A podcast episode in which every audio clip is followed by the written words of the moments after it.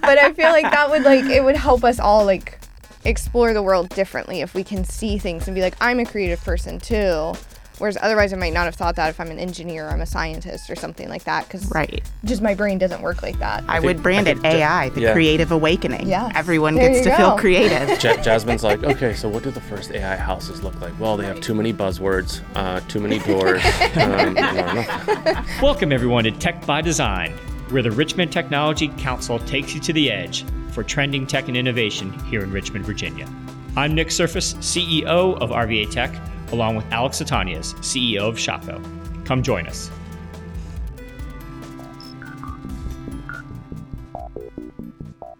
All right, it's already off the rails. Let's go ahead and jump in. Today, we were going to kick off the new year by starting to talk about AI and its impact on the workforce, both across the tech sector, across almost every industry, and here in Richmond. Um, so, kind of starting off on that, I want to turn it over to the two of you. Nick, you had shared an article with us from Forbes um, about kind of the changing landscape of how tech, tech has changed jobs in the past, how AI is going to change it in the future. Do you want to get us all started? Yeah, I think, Lauren, my thesis is just that um, I've been on a lot of uh, either AI related panels or in programs where the topic is being discussed. And one of the kind of key questions that everybody keeps asking and bringing to the forefront is how is AI going to negatively impact jobs? How is it going to change the workforce? And I just think there. I always kind of have been leaning on it's going to change the workforce positively. It's going to mean new jobs, different jobs, potentially better jobs than we have now, and that's the way the workforce I feel like has continued to evolve over centuries. Really, we're just in a better place now than we were then, whenever then was. And this Forbes article, I think, really highlights a lot of the interesting, compelling new jobs that are on the horizon. And so, for me, it was a great opportunity to talk about this in a positive light. Alex, what about you? How do you see AI improving the jobs that already exist? What kind of new jobs do you think AI is going to bring to the table that that aren't as front and center right now? What do you think? I think AI is first and foremost going to impact the tech companies that are leading the, the initiative, and then it will come to everybody else. And I think by the time it, gets to everybody else, it, it's just going to move fast. We're already starting to see that. So uh, I think we're starting to see a lot of the big tech companies slow down on on a lot of their hires um, in terms of product teams, right? Developers, um, analysts, etc., because they feel like their teams could be more effective and efficient by simply understanding how to use AI. I think the the creative jobs, the the people facing jobs are going to be impacted last. And and I also think that a lot of the the companies that are not specifically in tech nor the I mean and when I say the companies that aren't in tech I'm, I'm also talking about those companies that say I don't know we're not a car company we're a tech company that builds cars like uh, th- those types of companies are going to be impacted uh, last through AI I will say this about um, this article, so so we could start at a very low note, and then we could just bring it up from there. But it feels like this article essentially did what people do with fortune cookies, and, and I'm not going to get into that. But if, you, you know how you finish a fortune cookie, right? Um, it's it's exactly the same, right? crumbled in a mess in my lap. Frustrated that this for- this fortune could not possibly be anywhere near accurate. Do I have to paint it or draw it out? No, but seriously, it's like it's like AI urban planner, AI data privacy manager. Um, so so I think like yes, AI is going to impact every single one of our jobs and make us more productive. I do believe that the people that are prone to lead that or or positioned to lead that are the tech companies. Alex, you kind of hit on the at the beginning that you know the, the people last to be affected by this are the more the, the creative side and or the application side, and I think to me that's the difference that we're actually transitioning into. Um, there's the developer role, and then there's the applic- applicator or application role of this, and I think because of how democratized AI has become with with ChatGPT and some of the others, that's why we're we're now everybody's paying attention to it because I think I think we're evolving from the developer focus to the application focus. In the next 10 to 15 years, we're going to see all kinds of new applications of AI and struggle less to get the tech right and struggle more with, hey, how do I use this and how do I apply it in a, in a myriad of different industries, which is fascinating to me. One of the things that I wonder about too is the branding. Nick, to your point, there's a lot of the negativity around like AI is going to take jobs, AI is going to replace my job, and the I guess from the marketing and like the comms perspective of it, I think of like how how can the tech space, how can the tech leaders change and evolve that messaging so that I don't have to be scared that I'm going to lose my job.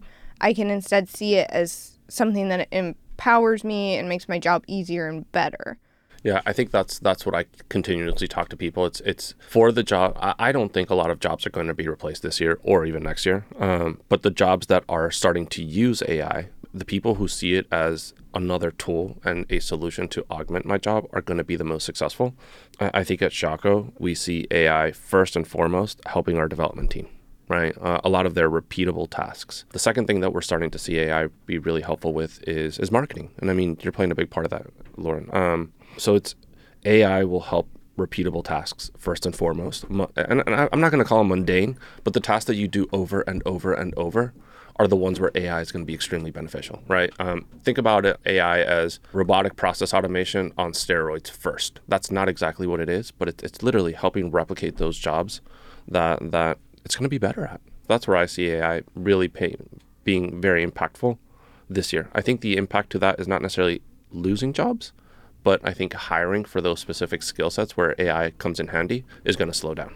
You know, the funny thing about AI training and development of it is we don't really have curricula in place to train people in AI at this point. The best training is to simply go out and do it and use AI to solve problems in your day to day life.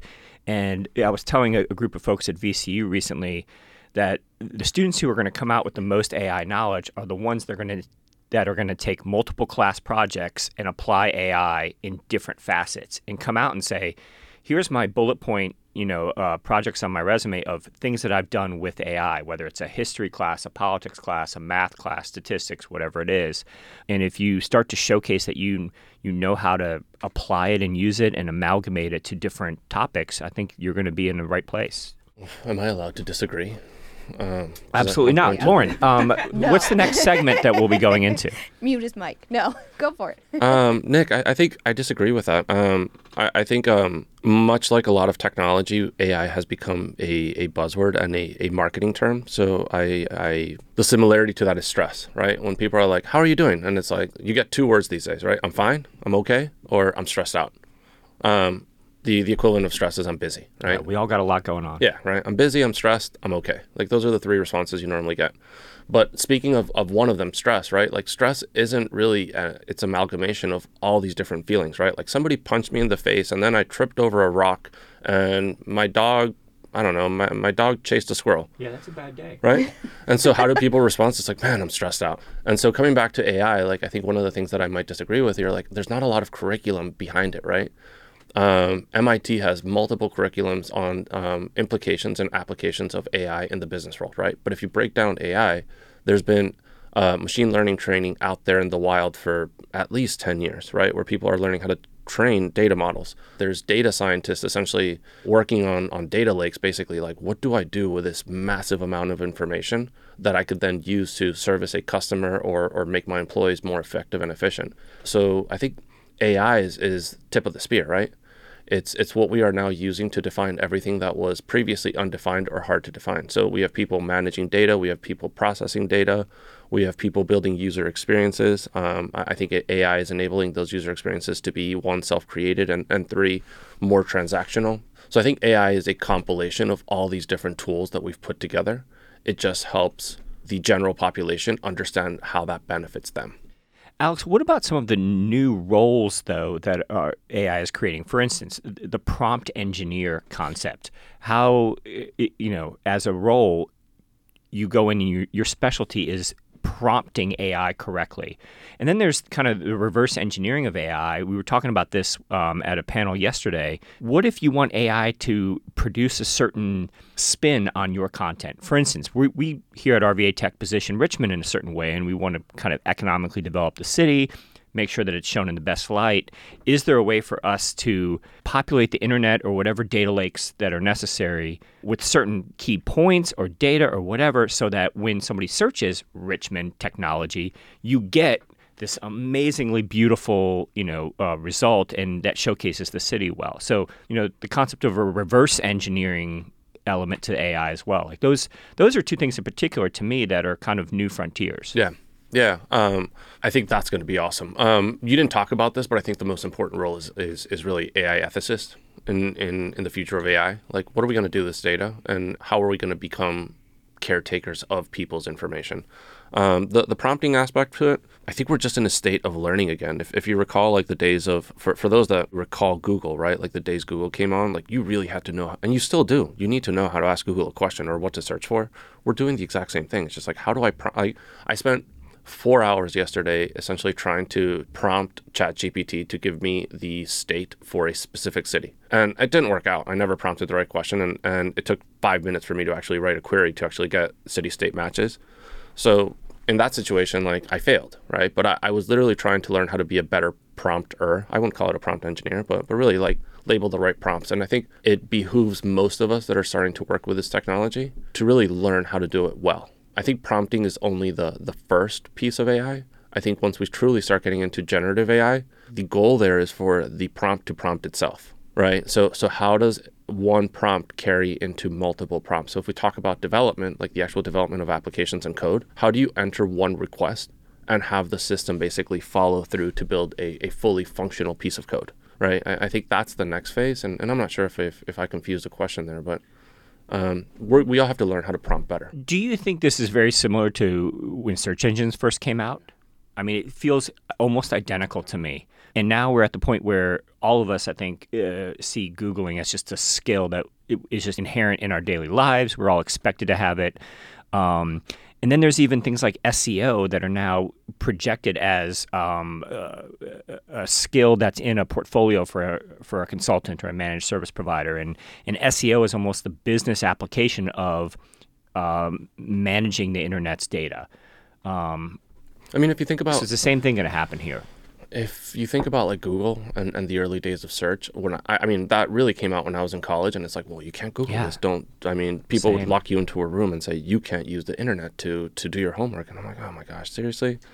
Yeah, but the I, question of education keeps coming up. Right, and yeah. and people are like, well, you can't use AI to do your homework, and I'm like, well, there's two things there. The first one is AI is basically relying on a database that it has access to that Google already does, so you're just prompting it a different way. And then the second thing is, well, you can't have AI write your homework. And, and if any of us have used AI to write an article or a blog, and, and Lauren has dissected the ones I have done with it, I mean, it's it's it's it's it's not authentic. You can tell. Yeah, yeah, like yeah. You, you can, can tell. Yeah, you yeah. can tell right away. Like the it's not there. And for me, one of the concerns is always like the remembering that you have to fact check it still. That just because it spits it out doesn't mean that it's 100% right and that like there's still that element of it. To move us forward to the next topic, though, Nick, I you mentioned how you're positioning Richmond and Richmond's tech scene. AI is going to play a big role here and in cities across the country. What what kind of are you seeing like from the conferences you guys are having from your members about like AI's role in Richmond? Yeah, great question, Lauren. I think one of the things that I continue to say about Richmond, which applies here with AI, is that we have a, an exceptionally diverse group of industries that has significant corporate headquarters here or a base here. Whether it's you know thinking about finance or retail or uh, e-commerce or manufacturing or logistics, there are companies in all those areas operating here in Richmond. And so, any advancements that AI or really any other tech that happens here is an opportunity to quickly apply to a variety of other industries that can then be impacted, uh, you know, across the country uh, anywhere. I feel like there are other cities that are more specific and specialty based, whether it's a biotech or manufacturing or, or just tech as an industry. But Richmond has it all, and I feel like that's an advantage here, where um, something learned and applied here can can um, spread really quickly in a good way. I think what I'm most excited about is, and, and I'm I'm somewhat of a hopeless optimistic, but Richmond is one of the most creative cities I've. It's ever... Tech's most creative city, Alex. Thank you. Not Sorry. one of most. most. because we are Tech's most creative city, I am most excited about us really understanding how to use AI to help us leapfrog a lot of cities that have a bunch of technologists, right? We don't have that population that that a, that a Charlotte has, right? So if we could use AI to basically make our technologists, and, and I'm speaking specifically to the, the, area that I work in, but if we could use AI to make our technologists more effective and more productive, then we rely on our creativity to set us apart. And, and that's the piece that AI will come for last. And so if we really rely on our heritage, on our background, on, on essentially what makes Richmond special, then we're going to see some cool things happen here. Yeah, we got to double down on that. I agree completely. I would oh, also. Oh, also. wait, I think Jasmine. Jas- I do. Yeah, I do do. have a question? No, I love in talking about creativity and AI because I think there's this like posture that people have that AI is coming for creativity, and I look at it and like being able to see all the different industries and the different areas that uh, AI is touching on. I think AI is actually creating an awakening of creativity in the tech industry uh, across the board because you're starting to ask some questions of, okay, I have this incredible, powerful tool.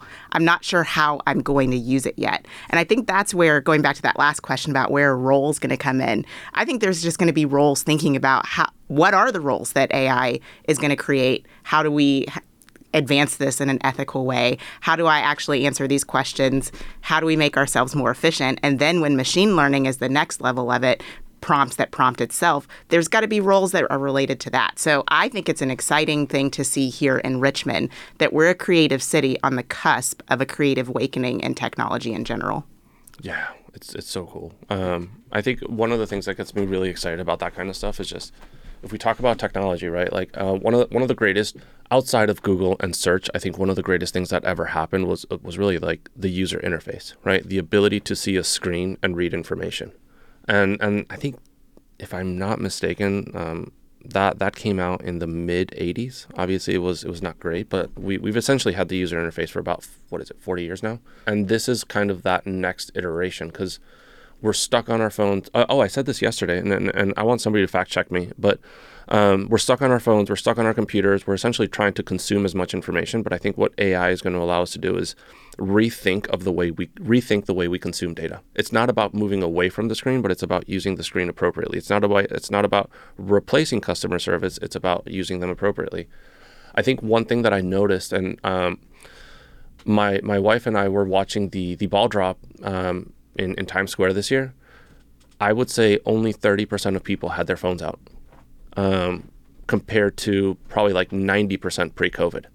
And so people are starting to get tired of, of devices in their hands all the time. I, I think there's there's there's there's an anti-device situation happening where, where people are like, I'm going to enjoy the present. And so the reason I bring that up from an AI perspective is can we still capture the moment while while enjoying the present? Can you talk more about that? Like, what would that look like? How would AI help me be present still with technology, though? Ooh, yeah, no, great question. Um, oh my gosh, so many different ways. Um, I think just a couple things, right? So, um, using my, my failed prompt engineering yesterday, right? So four hours, right? I, I would I would essentially build a query, build a prompt, have this query run, and, and it was more than just a, a city state mapping, just to be clear. But um, I, I let that run for about 30 minutes, and, and so I hit go.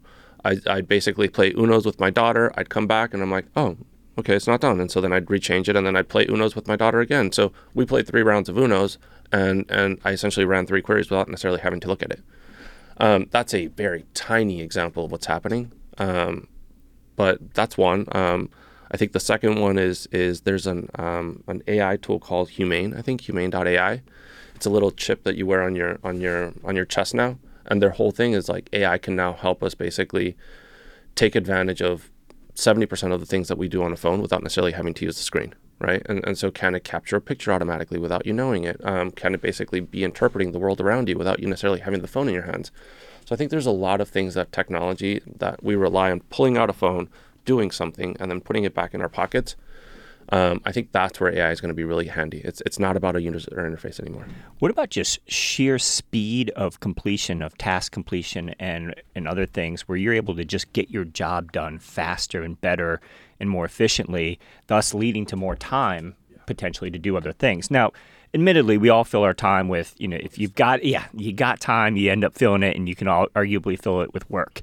Um, but there is an opportunity here where things more things could get done faster, could free you up if that's the life decision that you make. Coming back to creativity and like the question that Jasmine asked, um, and, and this is where I think Richmond's going to shine. Um, I mean, imagine we prompt again, coming back to the creativity aspect, right? And people are like, we need to rethink the way we do creativity.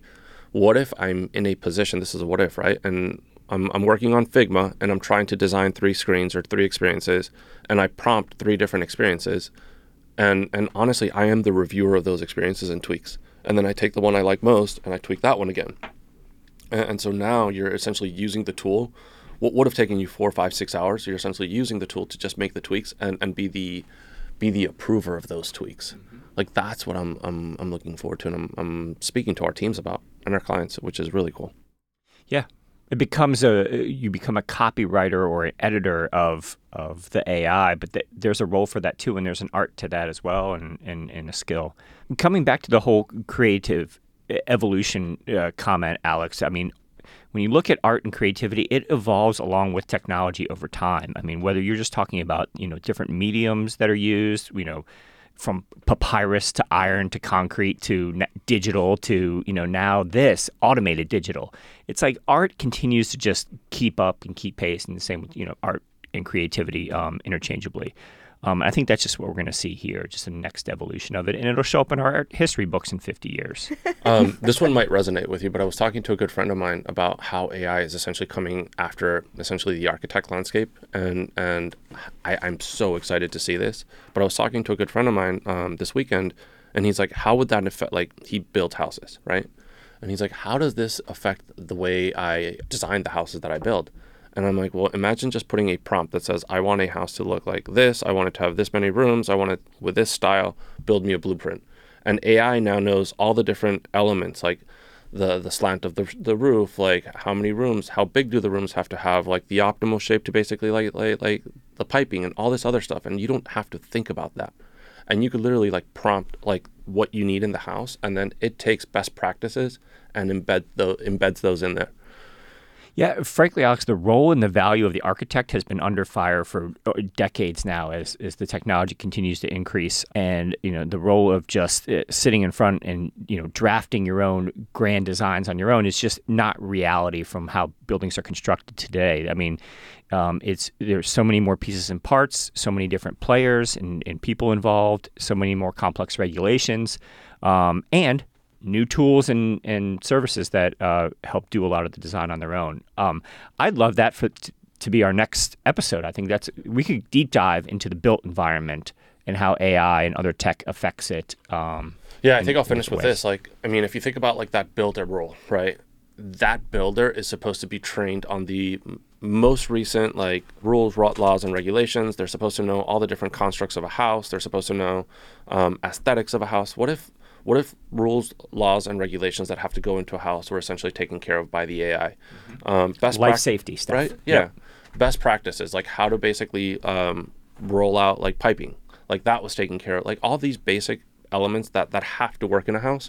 I think you'd ultimately end up with a better house right? I don't know. Why not? I don't know because oh, I think take. hot take. oh. I think it might be similar to the way I mean I use AI in a marketing communications role all the time, yeah. where you can just tell mm-hmm. that AI wrote the article. What is it going to feel like to walk into a house that AI built? Oh, that's that's the last piece. That's where I wouldn't use AI. I would use the creativity of the builder and then have AI basically say, if you want this type of house, these are the things that need to th- these are the constructs within which you have to so work. maybe using it as a guide. Yes. Well, and then yeah, it could also consider like depending on like yeah the slope of like the lot you live on versus like should you have a basement? Should it be right like anything like that. It could like adjust for like the temperature and the environmental factors as well to decide like okay that noise is busy. Let's push it back five feet. Can we? You know and like the ai could handle all of like that sort of stuff. And then I think though to the point of like how would it feel? To me, one of the cool things about AI that we were kind of talking on earlier about like with design is like the kind of removing that like smoke and mirror or like the cloud of like I'm not artistic and so I can't design things or like I don't understand this element of it and AI can let everyone feel like they can like embrace that creativity and maybe it's Alex's optimism rubbing off.